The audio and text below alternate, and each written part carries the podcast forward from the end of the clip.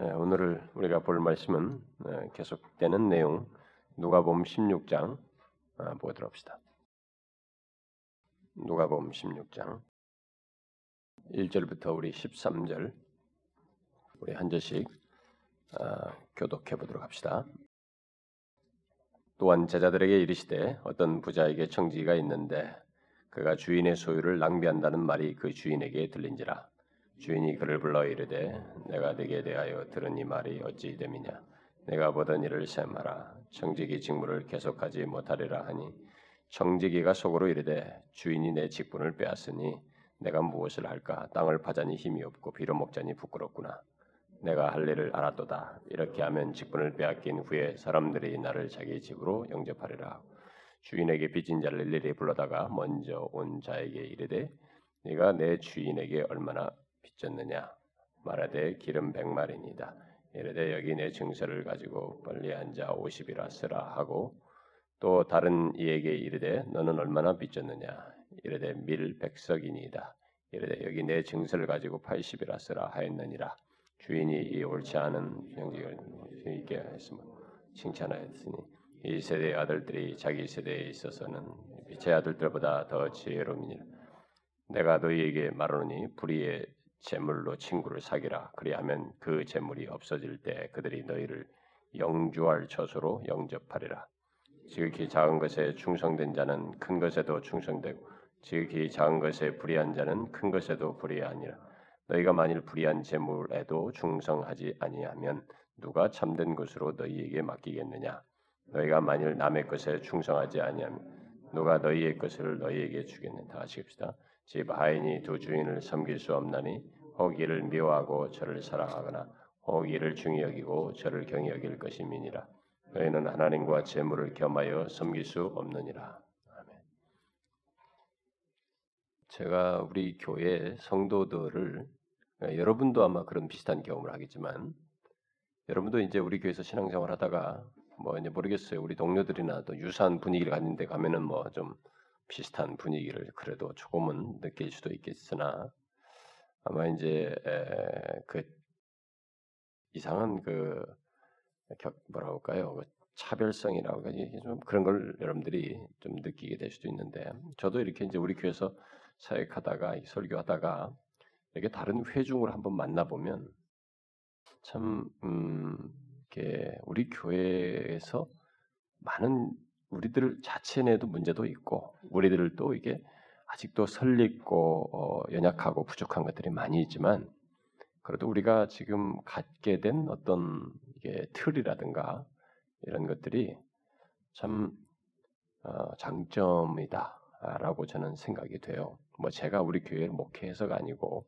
저도 발버둥 치면서 지금까지 우리 교회 개척한 일을 한 10년 정도 가까이를 이렇게 지내왔잖아요. 아, 왔는데 그렇게 이루어진 것이 다 하나님의 섭리와 인도 속에서 이루어진 것이어서 뭐 하나님께서 판단하실 때 제 자신부터 우리 자신 안에도 분명히 결함이 있어요. 있지만은 우리에게 가지고 있는 어떤 장점들이 있어요. 그 장점들 중에 두드러진 것이 뭐냐면은 하나님의 진리를 중심하여서 우리가 신앙의 틀을 가지고 있다는 것이고 그것에 의해서 우리가 수정을 받는다는 것이고 또 그것으로 인해서 수정받는 과정 속에서 은혜를 입는다는. 은혜를 입고 수정된다는 것입니다. 근데 그것은 당연한 것 같지만 현실이 당연치가 않아서 어렵다라는 것입니다. 그러니까 저는 이제 물론 제가 다른 교회에 갔다 온 뒤로 얘기하면은 이제 그 교회 성도들이 인터넷에 다 들은단 말이에요. 그러니까 이제 그 사람들 교회는 제가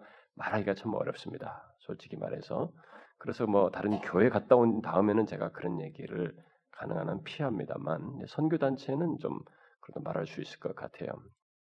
그 제가 선교 단체나 대학생들은 이제 집회를 잘 가는 것이 이제 자꾸 두려워지고 내가 기진하니까 가면은 그래서 이제 대체적으로 피하고 어, 안 가는 편인데 어, 여기는 제가 뭐 하여튼 그들의 그 간절함도 있었지만은 어, 저에게도 갈 필요가 있다고 제가 전화 끊고 나중에 다시 얘기하자고 기도하고 나중에 얘기하겠다고 이렇게 하고 끊었는데 자꾸 제가 이제 생각이 나서 결국 가기로 한 거예요. 네, 갔는데 제가 이간 이 그룹들은 이제 대구 경북 지역의 SFC라고 SFC는 고신측 교단인데 상당히 보수적인 그룹들입니다. 이 사람들이 그리고 대구 경북 SFC는 SFC 중에서도 가장 왕성한 그룹, 탄탄한 그룹, 그것도 말씀 중심을 추구하는 그런 그룹들이에요. 그 대학생 선교단체가.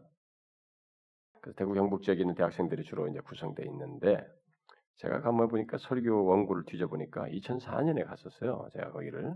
그러니까 이 사람들이 이제 주제가 하나님, 말씀, 교회 이 세 가지를 매년 주제로 돌아가면서 해요. 근데 제가 2004년에 하나님이란 주제로 저를 제가 갔습니다. 그때 그들이 하나님의 영 광, 에 대한 하나님에 대한 목마름이라는 주제를 통해서 그러니까 뭐 그들이 내 책을 읽고 그 주제를 택한 거 갖고 그래서 나를 이제 불렀던 것 같습니다. 그래서 근데 제가 하나님 영광에 대한 목마름은 일체 설교를 안 했어요. 어, 오히려 별로 안 하고 싶었고 그냥 복음적인 내용들을 했었습니다. 근데 이제 그들은 그때 당시 좀 들었던 것 같아요. 물론 그때 저도 상당히 아직까지 이렇게 막 뭐라 할까요? 어, 서리빨이 이렇게 좀 있는 그때 당시에서 어, 좀 강하게 그들에게도 전하고 그랬던 상황이었는데 그래도 그들은 들었습니다.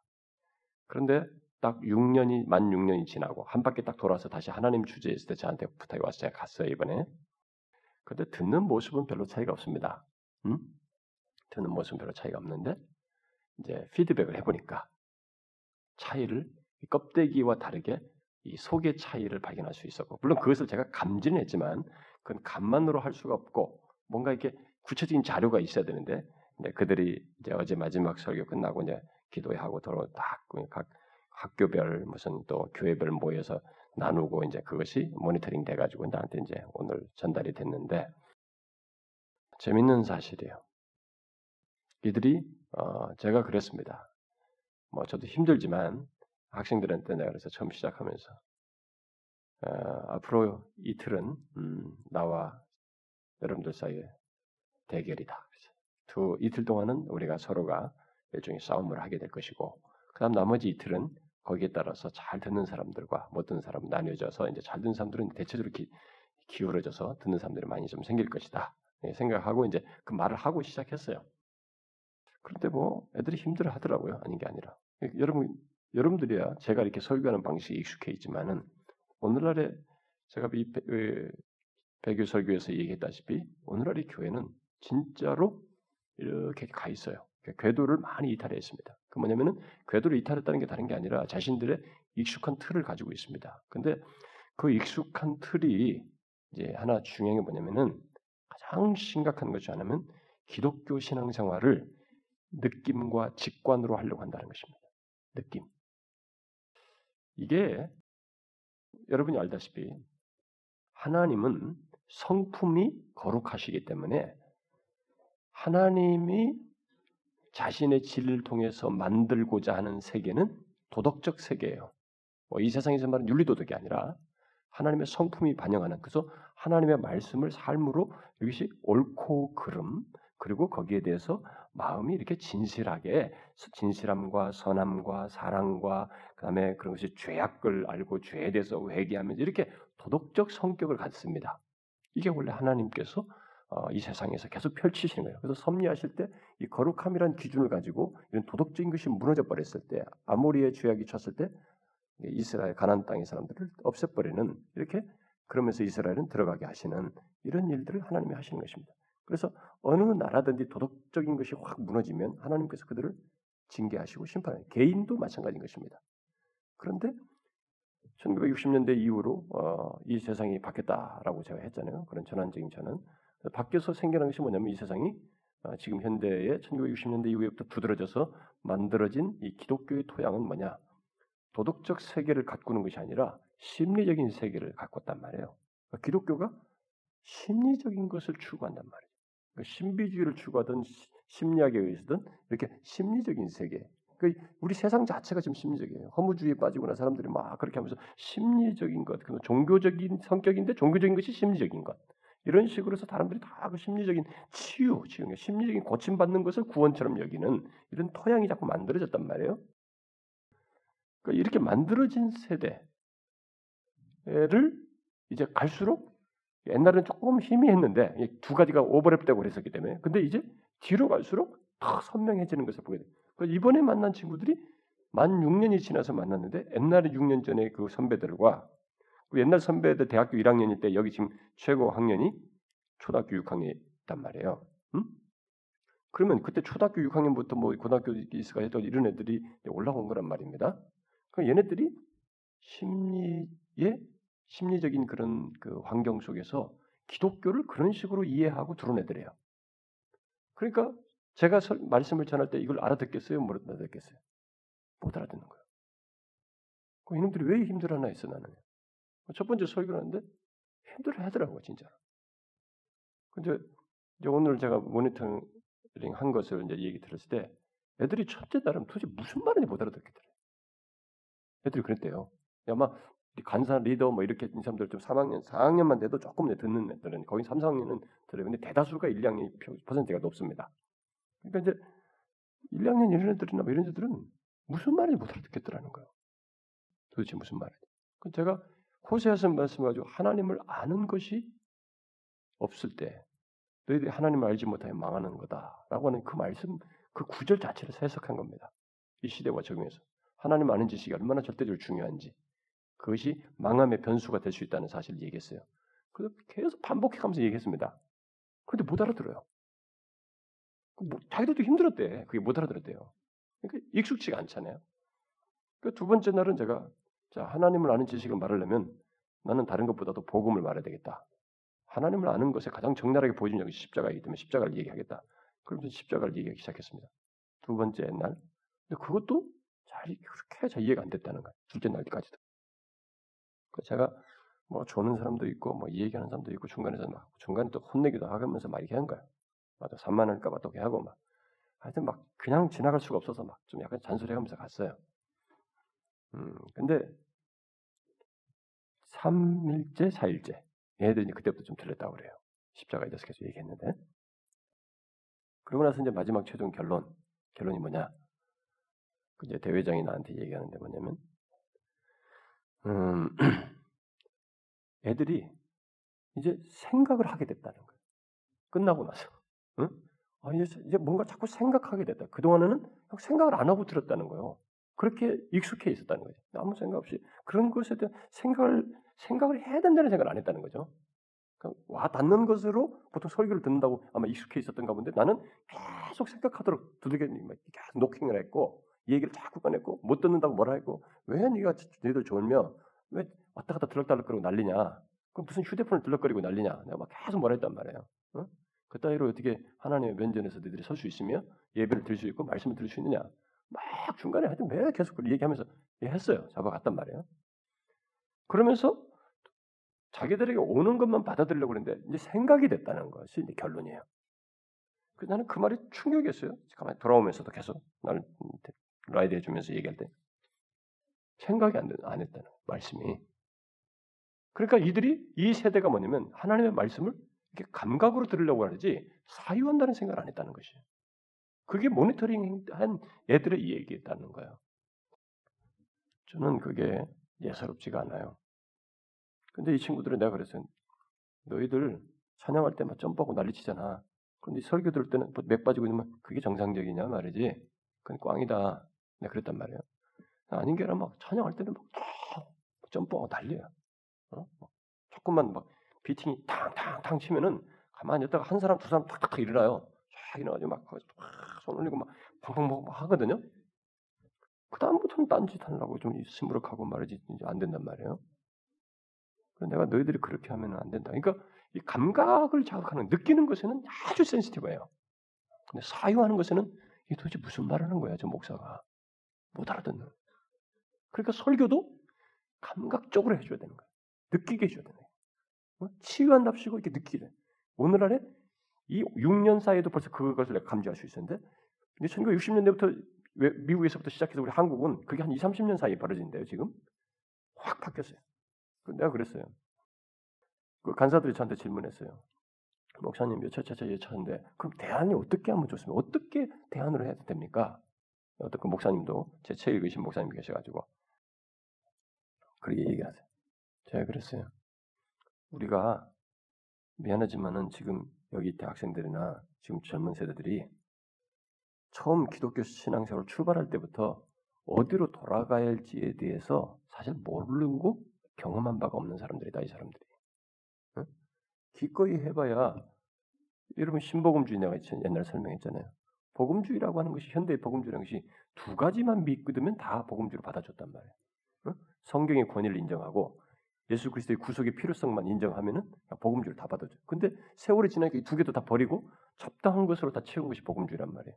그런데 이 두 가지만 있어도 안 된단 말이에요. 우리가 말했던 five sola를 위시해서 뭐 이런 것들이 다 있어야 된단 말이에요. 재소가.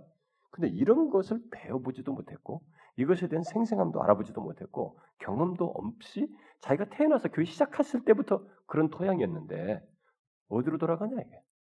돌아가 봐야 이 얘기 꺼내면 이 얘기 저 얘기 막 나올 텐데 나오는 얘기가 다 이렇게 해야 돼. 열심히 해야 돼. 기도 열심히 하고 뭐 해야 되고 그래서 돌아가 뭐 체험하고 그 얘기만 반복하고 있지 않느냐 이게. 그러니 정말 그렇게 하고 싶거든 사도들과 종교학자들이 중시 여겼던 그것을 다시 갖는 것이다. 뭐 제가 책에서 결론을 얘기한 겁니다만은 교리와 예배와 삶이 다시 계약돼야 된다. 뭐그 얘기죠. 네, 그런 얘기를 했어요. 근데 그 중에 어떤 간사가요 저한테 뭘 얘기하다가 목사님 요즘은요 우리가 이렇게 말씀을 통해서 예배 속에서 그 은혜 받았다, 막 너무 감동되고 막 그런 걸 나누는 것 자체가 어색해하고요. 이게 이게 막 은혜 받았다는 걸 서로 나누는 이런 것이 서로 눈치를 본다는 거. 이게 좀 안 된대, 없대, 힘들어진다는 거. 그래서 나는 나는 생소하네 그랬어요.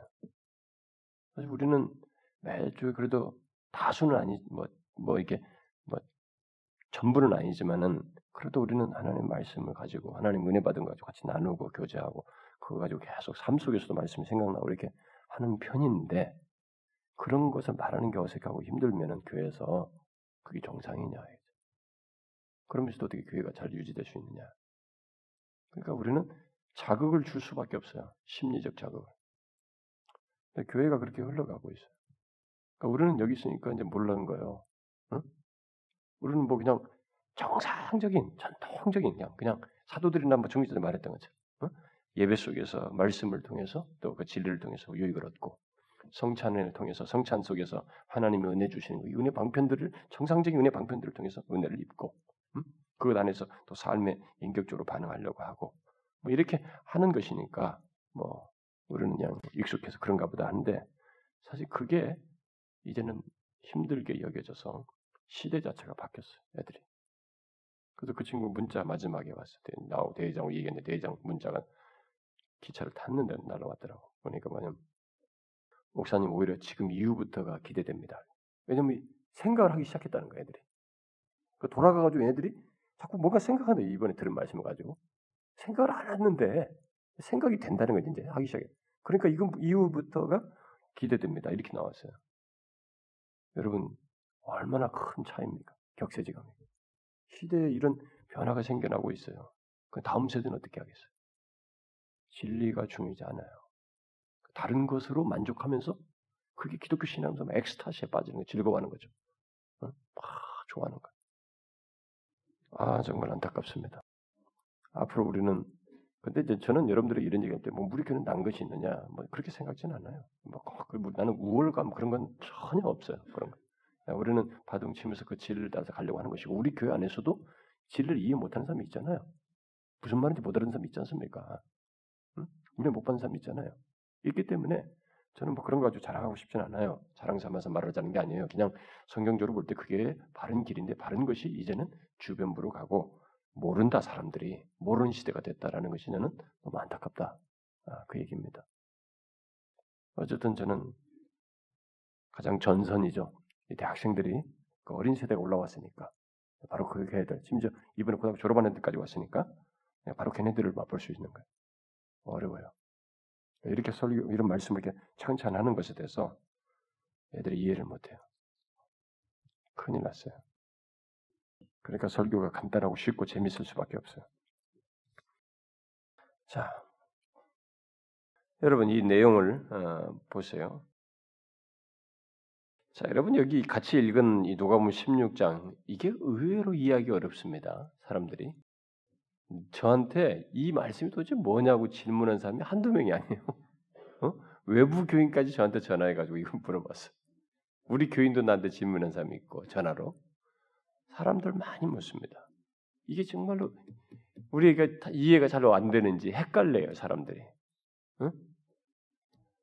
아, 이 말씀은요 누가복음 16장 말씀은 누가복음 15장에 나오는 이 비유와 15장에서 우리가 잃어버린 그 탕자와의 관계죠. 이 탕자의 일명 탕자의 비유, 특별히 15장의 비유와 밀접하게 관련되어 있습니다. 연관지어서 생각해야 됩니다.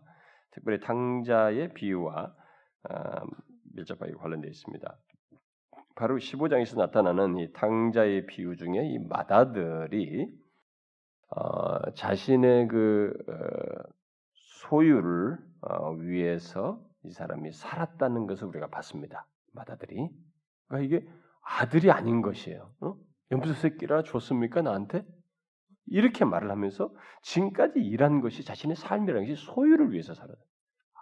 아버지와의 관계가 아니었다는 것을 보았습니다.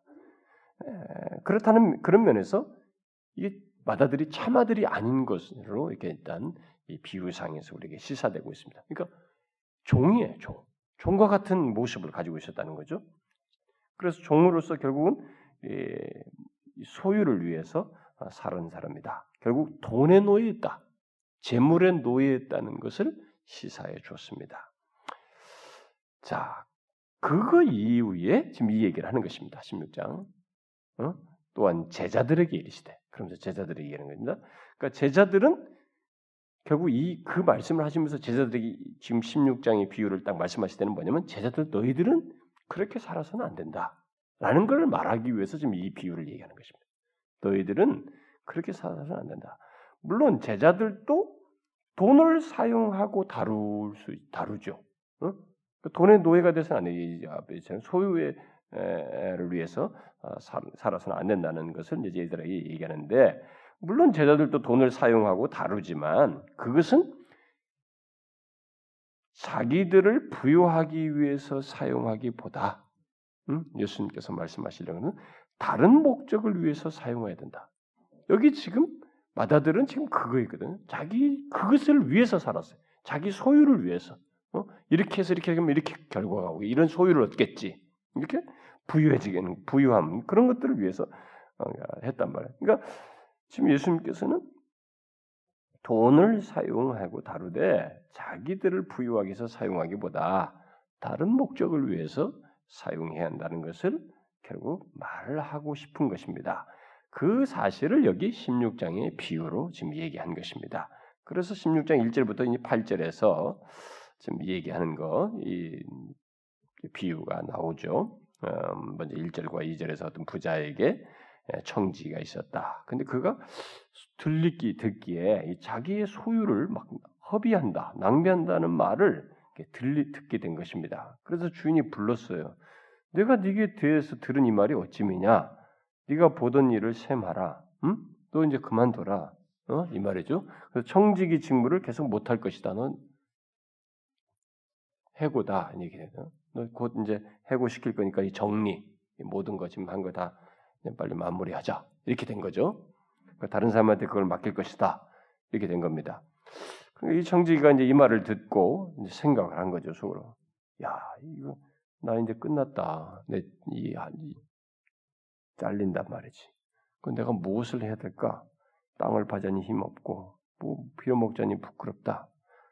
아 그럼 이렇게 하면 좋겠구나. 어떻게 할까?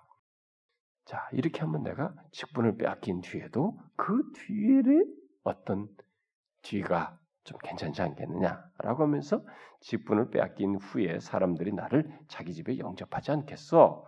라고 생각을 하면서 이제 행동을 한 것이 바로 이제 거기 어, 뒤에서 나온 겁니다. 뭐 어떻게 주인에게 빚진 자들을 불러다가 이제 먼저 온 자에게 말합니다. 야, 네가 내 주인에게 얼마를 빚졌어? 그러니까 길은 백마리야. 그래? 여기 증서에 빨리 앉아서 50이라 써라. 50%확 깎아버렸어요. 다른 얘기에 불러가지고 너 주인에게 뭐가 빚졌냐? 밀백석이다. 20% 깎아서 써라. 이렇게 한 것입니다. 음? 그가 왜 그렇게 했다고요? 왜 이렇게 했다고요? 음? 4절에 나오는 것이죠. 4절에 그가 잠시 후면 잘리고 나게 되는데 잘리고 난 이후에 그들이 자기를 영접할 것이라고 생각했습니다. 그러니까 자신의 미래를 준비한 것입니다. 음?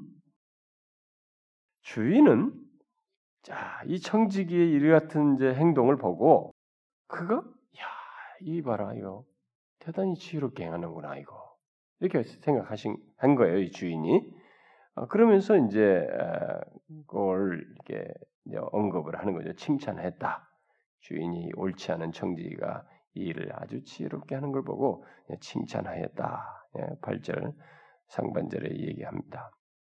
자 그러면 지혜롭게 행했다는데 뭐가 어떤 지혜 말입니까? 음, 어떤 지혜예요? 뭐예요? 지금 지혜를 지혜 있게 했다, 지혜 있게 하였음을 하는데 그 지혜가 도대체 뭐예요? 이 청지기가 지금 앞에서 말한 그 방법을 통해서 자신의 미래의 삶을 이렇게 확보하려고 했다는 것입니다. 어? 그런 지혜를 썼단 말이죠. 그러면서 이 세대의 아들들이 자기 세대에 있어서는 빛의 아들들보다 더 지혜롭다. 이런 지혜로움이 지혜로움이니라 이렇게 말했습니다. 그러니까 이 세대의 아들들은 그런 방법을 써가지고 서로를 이해하면 그런 사람들이라는 것이죠. 그러면서 이 세대의 아들들이라고 이렇게 아, 붙였는데 이, 이 세대의 아들들이라고 지금 호칭 예수님께서 그들을 지칭한 것은 일단은 이 세대의 아들들은 불신자들이죠. 이 세대. 예, 왜냐하면 성경은 이 세대가 있는가 하면 오는 세대를 말하고 있습니다.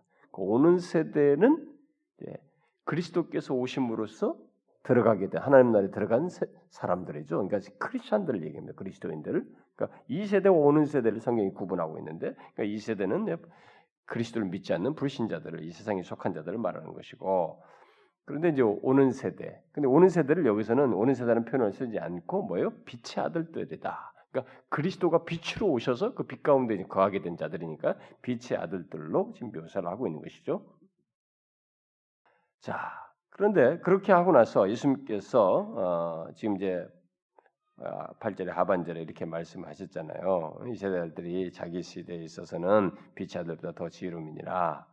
이 말은 불신자들 곧 이 세속의 자녀들이 자기 시대에 있어서 곧 이 세대의 생활 방식과 뭐 통용 방식 또는 이해관계 또는 자기들끼리 거래하는 데 있어서는 빛의 자녀들보다 더 지혜롭다 이 말이에요. 음, 그보다 더 지혜롭다라는 것을 얘기를 하는 것입니다. 뭐 우리가 그, 모든 전면에서 저들이 비차들도 좀 지혜롭다는 얘기 아니에요 지금 이 세상에 이런 통용 방식에 있어서 또 자기들끼리 거래하는 이런 것에 있어서는 확실히 빛의 자녀보다 더 지혜롭습니다. 우리가 뭐 쫓아가요? 음? 어떻게 이 세상적으로 막 머리 써가면서 뭐 자신들끼리 하는 이 거래 방식이나 통용되는 이런 생활 방식 이런 것은 우리가 쫓아가기가 어렵습니다. 어? 우리는 이게 뭔가 항상 빛 가운데서 어떻게 행하는 문제가 항상 우리를 딱 누르고 있기 때문에 그러니까 그렇게 빛을 비추고 있기 때문에 이게 안 돼요 그쪽에 네, 그런 부분을 지금 일단은 얘기를 하는 것입니다. 자 그렇게 얘기하고 그러면서 이제 9절부터 나머지 절에서 13절에서 이것을 적용적으로 이제 설명을 합니다. 제자들, 곧 빛의 아들들 또는 오는 세대에 속한 자들에게 이 내용을 이제 적용적으로 이제 말씀을 하시는데 예수님은 그의 제자들에게 이 청지기가 행한 것에서 주목할 것이 있다는 것을 이 비유 속에서 말해줍니다. 자, 여러분 제가 비유에 대해서 얘기할 때 여러 번 얘기했습니다. 성경에서 예수님께서 비유를 말할 때는 이 비유에 나오는 모든 하나하나를 다 상징화하는 것이 아니라고 그랬습니다. 어? 옛날 믿음의 선배들 중에는 그런 잘못한 사람도 있다고 그러잖아요. 어? 두, 뭐 사마리아 여인이 동전 두 개 준 것이 이게 두 개가 신약과 구약이다. 막 이렇게 알레고리카는 해석을 하질 않나. 뭐 별 상상을 거기 있는 막 모든 걸 다 상징화해서 해석하는 이런 잘못들을 범하기도 했는데 예수님께서 말할 때 비유는 비유는 강조하고자 하는 어떤 한 포인트를 지향하는 것입니다. 그러니까 그 세부 사항은 어떻게 말해서 우리가 볼 때는 성경적으로 그동안 다른 성경에서 가르쳤던 하나님께서 이렇게 금하시는 그런 것에서는 매치가 안 되는 거예요. 뭐 예를 들어서 주인에게 주인이 하나님이라고 많이 생각해 보자. 그럼 주님 주님께라 주님께 이런 식으로 어? 자기 마음대로 이렇게 하는 것이 통용되느냐 이게죠. 어? 그건 아니거든요. 이런 것은 여기서 지금 말하는 것은 강조하고자 하는 어떤 것이 있어요. 이런 비유를 통해서 지금 부각시키는 내용이 있습니다. 그 포인트를 비유는 주로 말하는 것이기 때문에 그것만 우리가 아, 놓치지 않으면 됩니다. 그럼 그게 뭐예요? 모든 것이 옳다는 얘기는 아니란 말이에요. 어? 예를 들어서 이가 이 사람이 속임수를 쓴 속임수를 써가지고 한 것을 야 너희들도 속임수를 써가지고 이 세상에서는 막 속임수 써가면서 살아라. 그건 아니란 말이에요. 또 어떤 사람이 실제로 이걸 그렇게 생각하는 사람이 있어요. 어? 이 세상 돈 먹는 것은 속임수를 써도 된다는 거야. 이거 가지고 이 말씀이 그거라는 거예요. 이 세상 돈은 속임수 적당히 써가면서 먹어야 된다. 우리 크리스천들도 그거 아니에요, 여러분. 절대 그런 거 아닙니다. 음? 그런 거 본받으라는 거 아니에요. 강조점은 이 청지기가 친구를 사귀는 데 있어서 나타낸 지혜로움이에요. 친구를 사귀는 데 있어서 나타낸 지혜로움이고 그것을 통해서 자신을 그 다음을 이렇게 생각하고 준비하려고 했다는 요것을 얘기하는 것입니다. 거기에 지금 강조점, 요 하나를 특별히 강조하려고 이 비유를 지금 얘기하신 겁니다. 그래서 예수님 여기서 이 세대의 아들들과 빛의 아들들을 이제 구별하고 있는데 그걸 우리가 먼저 염두에 둬야 됩니다. 분명히 구분하고 이 세대 아들들과 빛의 아들들을 구별하고 있습니다. 그 말은 이게 구별을 하고 있다는 말은 그러면서 적용할 때 빛의 아들들을 언급하는 것인데 결국 빛의 아들들은 이 세대에 지금 살고 있기는 하지만 빛 가운데 사는 자들이다라는 것을 전제하고 있습니다. 빛, 빛, 여기 이 세대 아들들이 이런 식으로 살고 있는데 우리는 이들과 사는 것이 방식이 같다는 얘기는 아니에요. 우리는 달라요. 빛 가운데 사는 자들이다라는 것을 빛의 아들들이란 말로서 전제하고 있습니다. 곧 그리스도의 오심과 함께 시작된 오는 세대의 빛 가운데 우리가 사는 자들이다. 어? 이것을 시사해 주고 있습니다. 따라서 이 세대의 아들들처럼 이 세상 방식에 따라서 사는 삶도 아니고 그 그런 사, 그것을 위해서 사는 삶도 아니고 우리는 다른 삶을 예, 가지고 있다. 빛의 아들들은 가지고 있다는 것을 전제하고 있습니다. 바로 그런 전제 속에서 이 비유 속에서 모든 세부 사항들 다 말하기보다 아까 제가 말한 그 강조하고자 하는 그 한 가지를 빛의 아들들에게 적용해서 말해주고 있는 것입니다. 그것은 물론 청지기가 친구를 사귀는 데 있어서 발휘한 바로 그 지혜로움을 얘기하는 것입니다. 그러면 여기서 이것을 청지기가 사용한 예, 그 발휘한 그 지혜로움을 우리가 어떻게 그런 지혜로움 우리가 그, 그, 그, 그, 그, 그 것을 어떻게 우리가 여기서 어, 연관지어서 생각할 수 있을까? 자, 우리 또한 빛의 아들들 동안 아들들 또한 이 세상에 있으면서 친구를 사귀어야 하지만 지혜롭게 사귀어야 된다는 거예요. 친구 사귀는데 이 지혜가 필요로 하다는 것입니다. 지혜롭게 사귄다는 건 뭘까요? 여러분. 음? 그 구절 상반절에 보면은 이게 이제 제일 오해가 되는 구절이 구절 상반절이에요. 내가 너에게 말하노니 불의의 제물로 친구를 사귀라. 그리하면 그 제물이 없어질 때 그들이 너희를 영주할 처소로 영접하리라. 이제 앞에 청지가 했던 것을 핵심 포인트죠. 예, 그가 했던 내용 중에 핵심 포인트를 이렇게 이제 적용적으로 구절에 얘기했는데 여기서 이제 우리가 많이 오해를 합니다. 이 말은요, 예, 구절 상반절 어, 불의의 제물로 친구를 사귀라는 이 말은 불의의 제물로 그 세상의 제물로 친구를 얻기 위해서 부정직하게 해도 된다라는 게 아니고 세상 제물로 친구를 사귀는 데 있어서 지혜롭게 현명하게 불의의 재물을 사용하라 이 말이에요. 네? 그걸 잘 이해하셔야 됩니다. 이것은 부정직하고 저속한 방법으로 친구를 사귀라는 말이 아니고 계속 지혜로움을 강조하고 있는 것입니다. 그래서 우리는 예, 복음을 복음에 합당하고 지혜로운 방법을 사용해서 친구를 사귀어야 한다라는 것입니다. 음? 결국 우리 그리스도인들은 소유와 재물 여기서 지금 재물로 얘기잖아요. 소유와 재물을 사용하되 목적이 목적이 친구들을 지혜롭게 사귀어서 어? 이, 이 정직이가 이렇게 해가지고 그 다음을 이렇게 생각을 했잖아요. 그런 것처럼 우리가 친구를 이렇게 막 재물을 사용해서 친구를 얻지만 이 목적이 지혜롭게 사귀어서 성도들의 공동체, 응? 미래의 공동체를 세우기 위해서 사용해야 된다. 재물을 사용하되 어? 그 목적이 친구들을 지혜롭게 사귀어서 궁극적으로 결국 뭐냐? 미래의 공동체를 세우기 위해서 사용해야 된다. 응? 그 얘기예요, 여러분. 이 비유가 쉬울 것 같으면서도 영적인 제자들이 아니면 이해를 못하는 거지. 응? 아, 이게 눈을 뜬 자가 아니면 이해하기 어려워요. 그겁니다.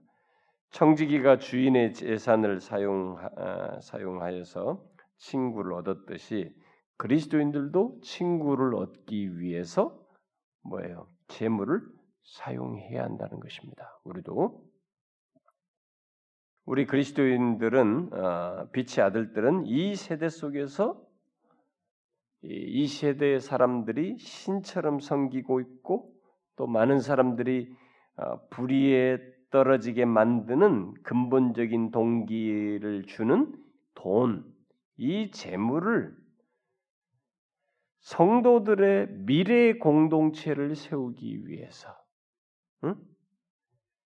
영원한 공동체를 세우기 위해서 사용해야 된다는 것입니다.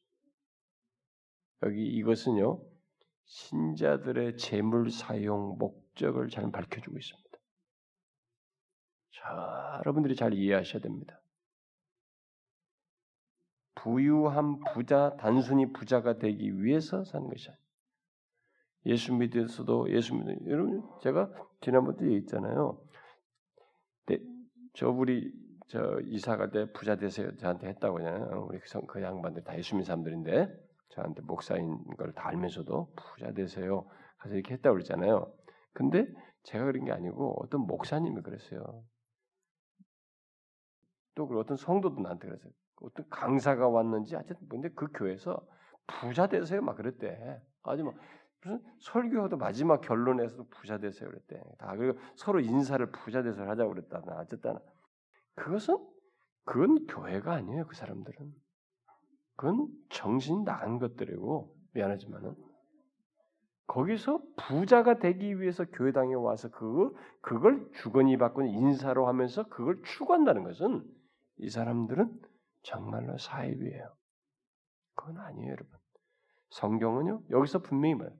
그것은 이 세대에 속한 사람들, 이 세대의 아들들은 그렇게 합니다. 부자가 되는 게 목적이에요.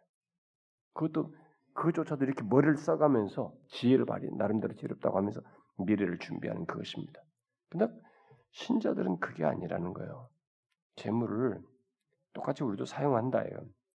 그러나 이 세대 사람들이 신처럼 섬기고 있는 그 재물, 돈, 많은 사람들이 불의에 떨어지게 만드는 그 동기를 제공하는 돈을 우리는 오히려 지혜롭게 목적을 바른 목적에 써야 된다는 거예요. 우리들도. 어? 친구들을 사귀어서 미래 공동체를 세우는데 사용해야 된다는 것입니다.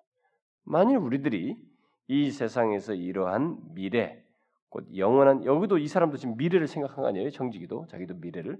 그러니까 우리에게도 마찬가지. 이 세상에서 이런 미래, 어? 미래의 영원한 공동체를 생각하는 거죠. 미래 영원한 공동체를 세우려고 일하게 된다면 주님께서 다시 오실 때 우리들의 미래는 어떻게 되겠어요?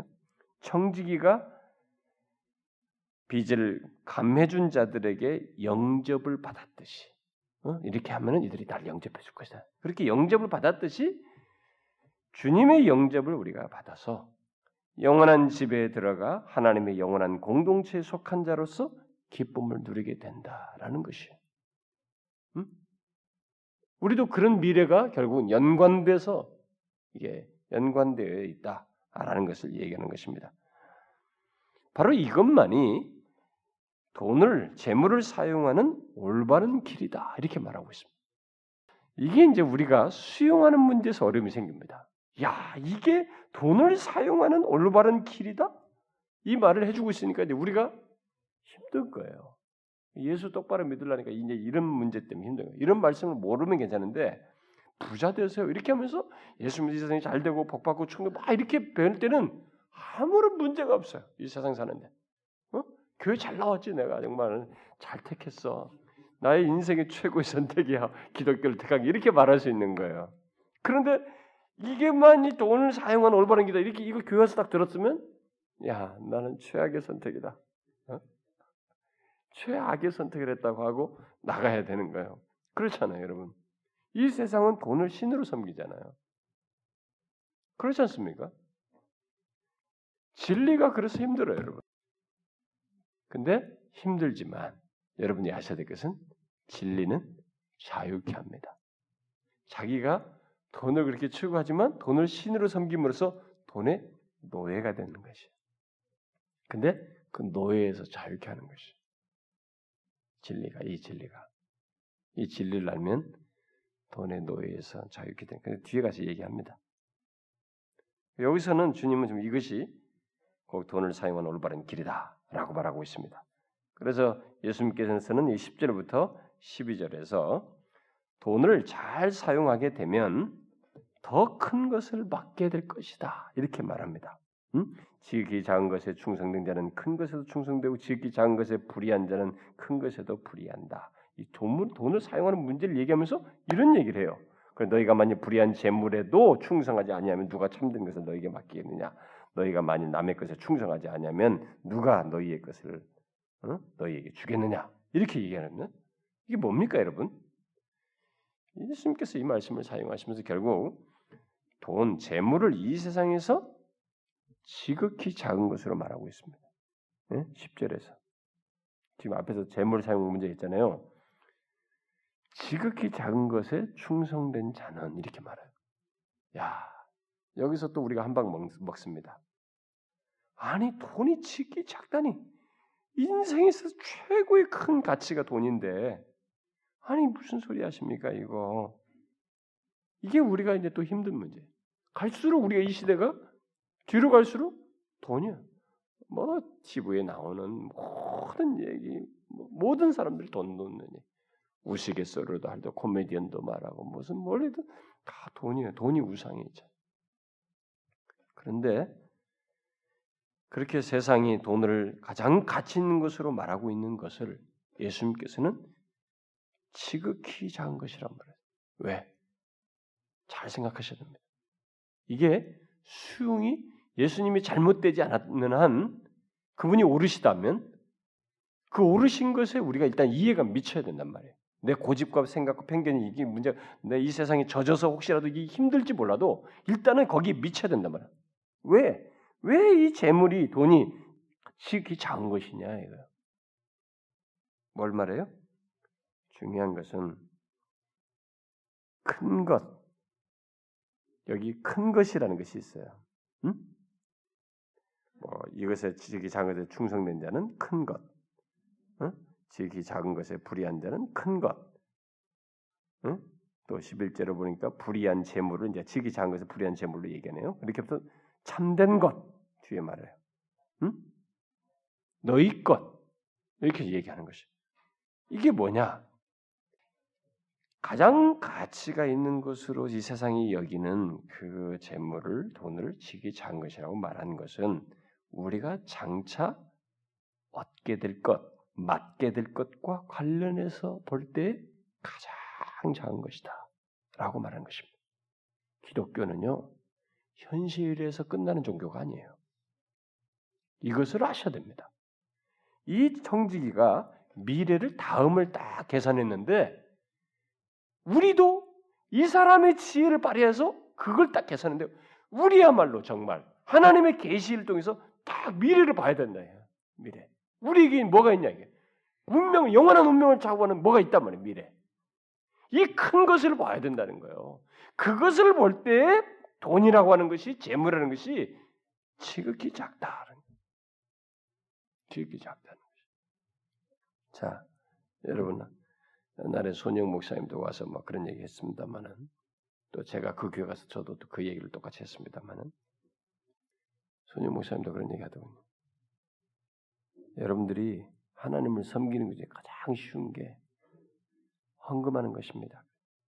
돈으로 섬기는 것입니다. 여러분 그거 동의가 됩니까? 그게 동의가 됩니까? 돈으로 섬기는 게 가장 쉽다는 게. 아, 무슨 소리에 돈이 인간의 마음이고 전부고 이거는데. 근데 마음의 크기만 그게 전부이고 클 뿐이죠. 여러분이 진심으로 움직이는 문제라면 생각해 보세요. 인격적으로 이렇게 확 쏟아서 움직이는 것. 그걸 생각하면요. 돈은 내 인격 전체가 움직이는 것에 저 손 끝자락에 만지작은 여기 있어요.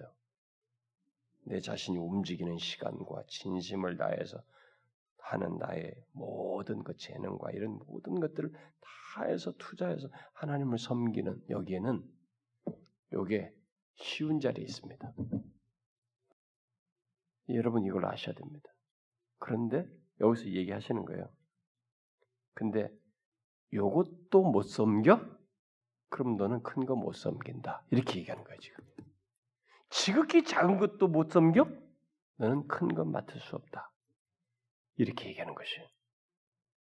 여기서 우리가 회개해야 됩니다. 에, 저를 비롯해서 지극히 작은 것이라고 하는 돈에서도 이걸 미래 하나님 나라의 이 미래 성도들의 영원한 공동체를 세우는데 교회를 위해서 하나님 나라와 그 일을 위해서 이것을 사용할 줄 모른다.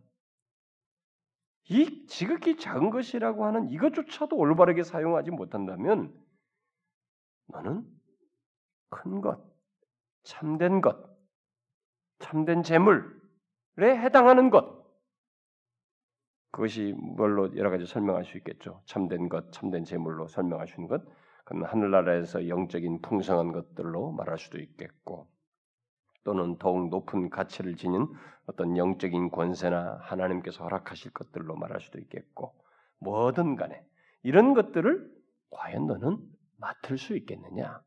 예? 예. 맡기겠느냐? 이렇게 묻잖아요. 너희에게 주겠느냐? 큰 것을 받을 수 있겠어? 못 받는다는 것이에요. 이 질문은 그 작은 것을 못하는 사람은 큰 것 못한다는 것입니다. 그래서 여러분이 논리를 확 바꿔야 됩니다.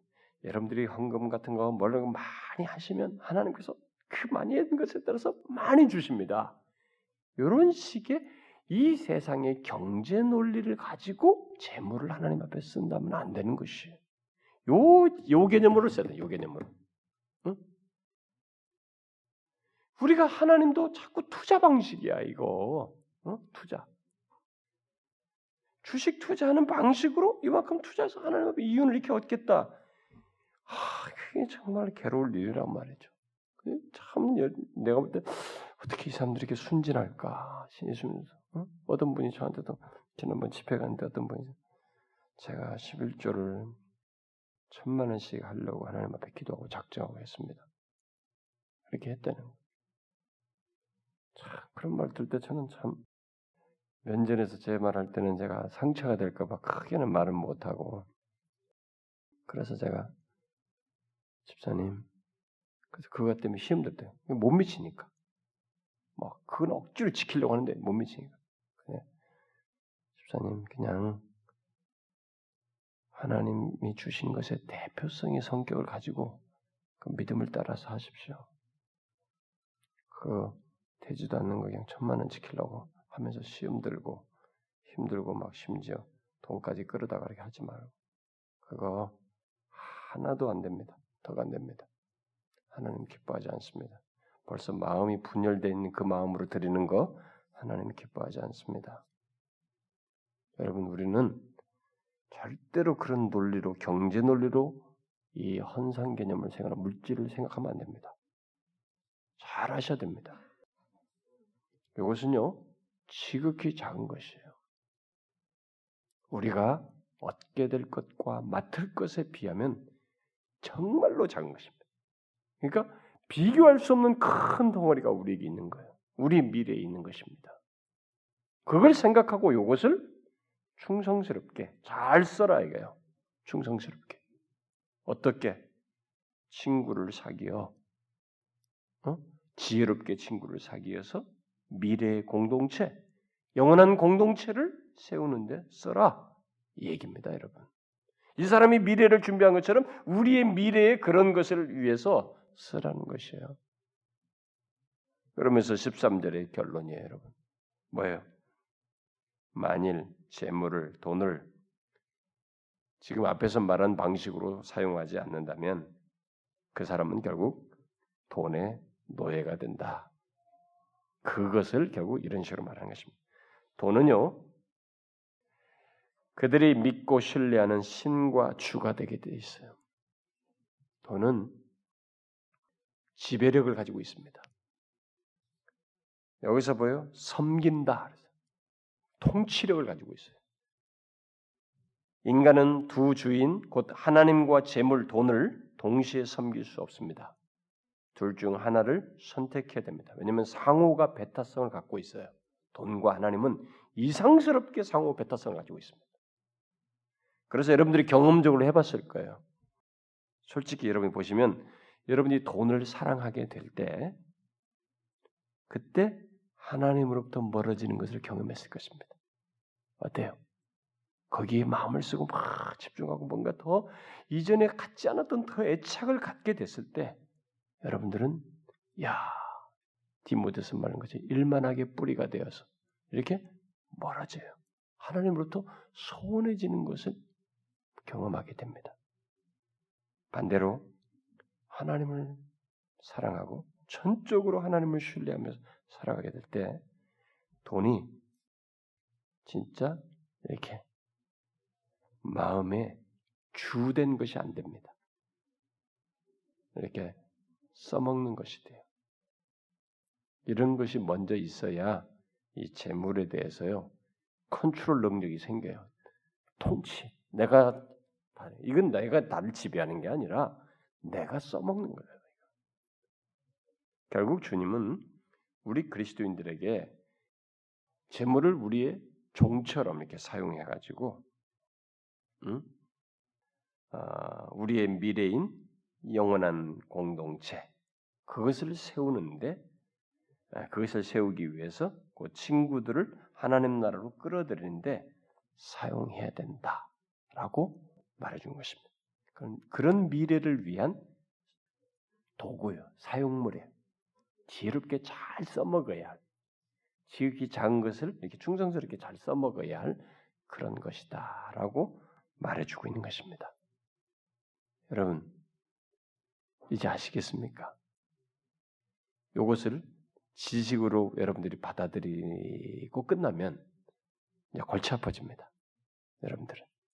이걸 가지고 이제부터 씨름해야 됩니다. 예? 왜냐하면 우리는 요대로 살기가 어려. 이 많이 여러분 중 어떤 사람은 진짜로 그렇게 하는 사람 많이 있을 거예요. 내가 볼 때 우리 교인들은 있다고 저는 봐요. 그러나 많은 사람들이 이렇게 못하는 요소가 있거든요. 그러면 제일 무서운 게 뭐냐? 야, 그 지극히 작은 것 하나도 충성되지 못했는데 너에게 큰 것, 응? 이거 참된 것 맡길 수 있겠어? 줄 수 있겠어예요. 요게 이제 우리 퀘션이 무서운 겁니다. 우리한테. 우리는 이, 부분, 이 부분에 대해서 주님의 말씀을 엄중하게 드려야 됩니다. 여러분 다 지나가요. 그러면 아 이렇게 안 하면은 이렇게 쓰다가 가면 어떻게 될까요? 하나님이 바보 아니에요. 여러분 절대 하나님 바보 아닙니다. 우리 욕심을 안 채워줘서 그렇지 이것 믿고 가는 사람들에게 하나님이 너 참 충성스러웠구나 라고 하는 것에 대한 더 큰 것, 큰 것, 참된 것을 예비하고 기다립니다. 이 세상에서 어떤 결과가 과정 속에 있느냐 이런 것은 뭐 더 이상 뭐 생각할 것도 없어요. 중간에 끝날 문제가 아니에요. 그 뒤에 것까지를 예상하고 계십니다. 그러니까 우리가 이런 부분에서 명확한 믿음을 가지고 정말 지혜를 발휘해야 됩니다. 네? 어디 어떻게 사는지 알겠죠 이제 어떻게 사용해야 되는지 예? 알겠죠? 여러분 이 말을 듣고도요 여러분이 힘들 수 있어요 그러나 힘드세요 괜찮으니까 이 말씀 가지고 씨름해야 돼 우리는 빛의 아들들이란 말이에요 이 세대 속한 자가 아니란 말이에요. 그러니까 빛의 아들들답게 이렇게 살아야 돼요. 이게 빛의 아들들의 삶이거든. 이게 복이라고요. 여러분 모두 진리를 자신의 삶 속에서 그대로 경험함으로써 작은 것에 시기장에서 충성된 자에게 큰 것에도 충성될 것을 믿고 하나님께서 여러분들에게 나중에 그렇게 맡겨주시기를 바래요. 예? 여러분 우리가 다 아는 논리입니다. 지기 작은 것에 잘 못하는 사람은 큰 거 못해요. 우리가 일 시켜봐도 알잖아요. 아니 이거 우습게 하는 사람이 큰 거 어떻게? 못합니다. 허풍만 떨지 못해요. 폼만 잡다 말아요. 일 다 망친다고. 똑같습니다. 그러니까 지기 작은 것이라고 하는 재물에서 부터 우리는 하나님이 지금 말씀하신 대로 충성스러워야 됩니다. 지혜롭게 잘 써야 돼요. 모두 그러길 바랍니다. 자, 기도합시다. 하나님 아버지 감사합니다. 에, 저희들이 날씨가 추운 환경 속에서도 이렇게 나올 수 있도록 우리의 마음을 주시고 향하게 하시고 그런 조건을 주시고 이렇게 말씀 들으며 기도하게 해주시니 감사합니다. 하나님 우리에게 주시는 모든 계시의 말씀이 결국 우리들을 상하게 하는 것이 아니라 궁극적으로 우리를 자유케 하기 위함이요 주께서 예비하신 은혜와 복들을 더 소유하도록 하기 위함인 줄을 믿습니다. 그러니 우리가 어떤 일치되지 않는 우리들의 생각이 있다 할지라도 하나님의 말씀에 기꺼이 믿음으로 반응하며 순종하는 저희들 되게 하여 주옵소서. 우리 약함과 부족함을 넘어서서 주의 말씀을 쫓아 행하는 저희들 되게 하여 주옵소서. 이 시간 함께 구한 것들을 기억하시고 하나님이여 주님께서 이 나라의 민족 가운데 이 도시 가운데 이 조국 교회의 변모하는 모습 가운데 점점 우리들이 직관과 느낌으로 주님을 믿으려고 하는 이런 풍조 속에서 여전히 주께서 아직도 구원하기를 원하시며 살아계셔서 역사하시는 것을 증거해 주시고 드러내어 주시옵소서. 어떤 식으로든 하나님이 예비하셔서 그 대상들을 일으키시고 하나님이여 사람들을 깨우셔서 다음 세대를 준비시키소서. 이 민족 가운데서 하나님 더 크신 구원의 역사 이루시고 이 민족을 통하여 주변에 하나님이 아직도 구원할 민족들을 계속 구원하시는 역사 행하여 주시옵소서. 그리고 아버지 흠된 교회 안에서도 하나님 자비와 긍휼 베푸셔서 누구든지 이곳에 오는 자마다 자신들이 하나님의 생명의 진리를 통해 구원을 얻고 부유함을 얻으며 자유함을 얻고 삶의 생기를 얻는 역사가 있게 하여 주시옵소서. 그뿐만 아니라 우리의 삶을 치밀하게 도우시고 동행하시는 하나님을 경험하며 그분으로 인하여 즐거워하는 그런 은혜들을 경험하게 하여 주시옵소서. 하나님 우리 가운데 생명의 역사, 회심의 역사, 구원의 역사가 끊임없이 일어날 수 있도록 이끌어 주시고 이 지역의 굶주린 영혼들, 상한 영혼들, 복음을 듣지 못하는 영혼들, 멸망하는 영혼들을 우리에게 붙이셔서 구원의 역사 크게 일으켜 주시옵소서. 함께 구한 기도들을 들으시고 응답하여 주시기를 구하옵고 또 여기 참여한 각 사람들의 심령과 저들의 형편과 처지들을 돌아보아 주시고 저들의 필요들을 챙기시며 하나님의 영혼과 육신과 정신적으로 육체적으로 하나님 저들의 가정 형편과 장래와 있어야 할 것들까지 도로 살피셔서 주권자께서 허락하시는 것 하나님의 믿음으로 받으며 또 신뢰하며 인내하며 나아가고 어찌하든 우리 삶을 전적으로 주관하시는 하나님을 전적으로 믿으며 나아가는 저희들이 되게 하여 주시고 순간순간 상황마다 이끄시는 하나님을 확인하며 감사하며 살아가는 저희들 되게 하여 주시옵소서. 어쩌든지 저들의 필요를 돌아보아 주시고 적절하게 채워 주시기를 간절히 구하옵나이다.